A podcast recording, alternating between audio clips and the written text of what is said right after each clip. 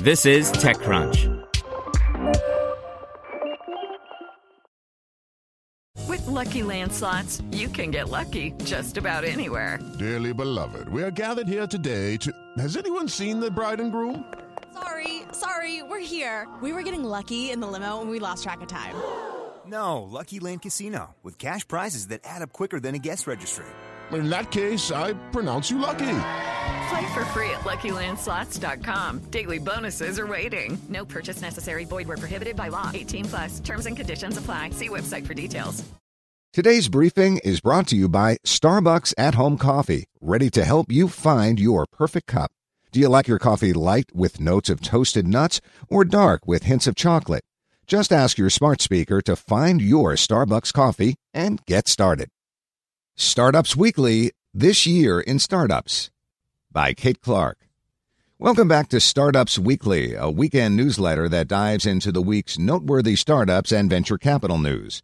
Before I jump into today's topic, let's catch up a bit. Last week, I wrote about U.S. VC activity in Europe, and before that, I noted Chinese investor activity in Africa.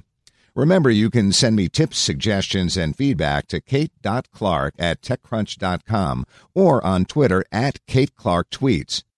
Hello from Berlin, where we've just wrapped up our annual conference, TechCrunch Disrupt Berlin. Top investors shared insight into European venture capital, well known individuals and firms made announcements, large and small, and entrepreneurs pontificated about the future of startups in their respective regions. As I spoke with various early stage startup founders presenting at the event, chatted with U.S. and European venture capitalists, and brainstormed with my colleagues, I reflected on my last 12 months inside the tech bubble. Soon, I'll be publishing an extended look at what I see as the 10 biggest themes in startups and VC in 2019. But for now, here's a sneak peek at my top picks. Number one, SoftBank screw ups. From WeWork to WAG to Fair.com, SoftBank made headlines over and over again this year for all the wrong reasons. Number two, WeWork woes. SoftBank's star portfolio company struggled the most. This was the biggest story of the year, and it's complete with drugs, private jets, burned cash, and upset employees. Number three, CEO exodus. From Away co-founder Stephen Korey to WeWork's Adam Neumann, a whole lot of executives exited their posts this year. Number four, unicorn IPO struggles. Uber, Lyft, Pinterest, Zoom, and more unicorns went public this year. Some fared better than others. Number five, the fight for seed.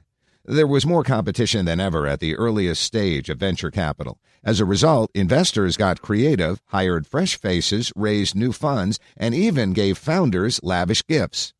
Number six, Y Combinator growth. Everyone's favorite accelerator got a whole lot bigger this year. Not only did its cohort swell, but its president, Sam Altman, stepped down and the firm cemented changes to its investment process. Number seven, direct listings.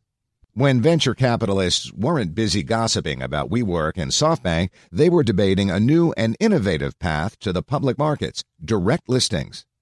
Number eight, every startup is a bank. Brex raised hundreds of millions. Stripe launched a corporate card. Credit card startup Deserve nabbed $50 million. 2019 was the year that consumer banking upstarts became the new e scooter businesses. Number nine, VC isn't the only option. While VCs were going crazy for consumer financial services, companies like Clearbanc and Capital expanded to give founders alternatives to venture capital, like revenue based financing and venture debt. And number 10, the diversity disaster persists. Women still only raise 2.8% of venture capital in the U.S., up from 2.2%. Enough said. If you like this newsletter, you will definitely enjoy Equity, which brings the content of this newsletter to life in podcast form. Join myself and Equity co host Alex Wilhelm every Friday for a quick breakdown of the week's biggest news in venture capital and startups. This week, I sat down with Chris Mayo, the head of primary markets at the London Stock Exchange, to discuss the rise of direct listings. Equity drops every Friday at 6 a.m. Pacific Time. So subscribe to us on Apple Podcasts, Overcast, Spotify, and all the casts. Tax day is coming. Oh, no. But if you sign up for Robinhood Gold's IRA with a 3% match, you can get up to $195 for the 2023 tax year. Oh, yeah. Sign up at Robinhood.com slash boost by tax day to get the biggest contribution match on the market. Subscription fees apply.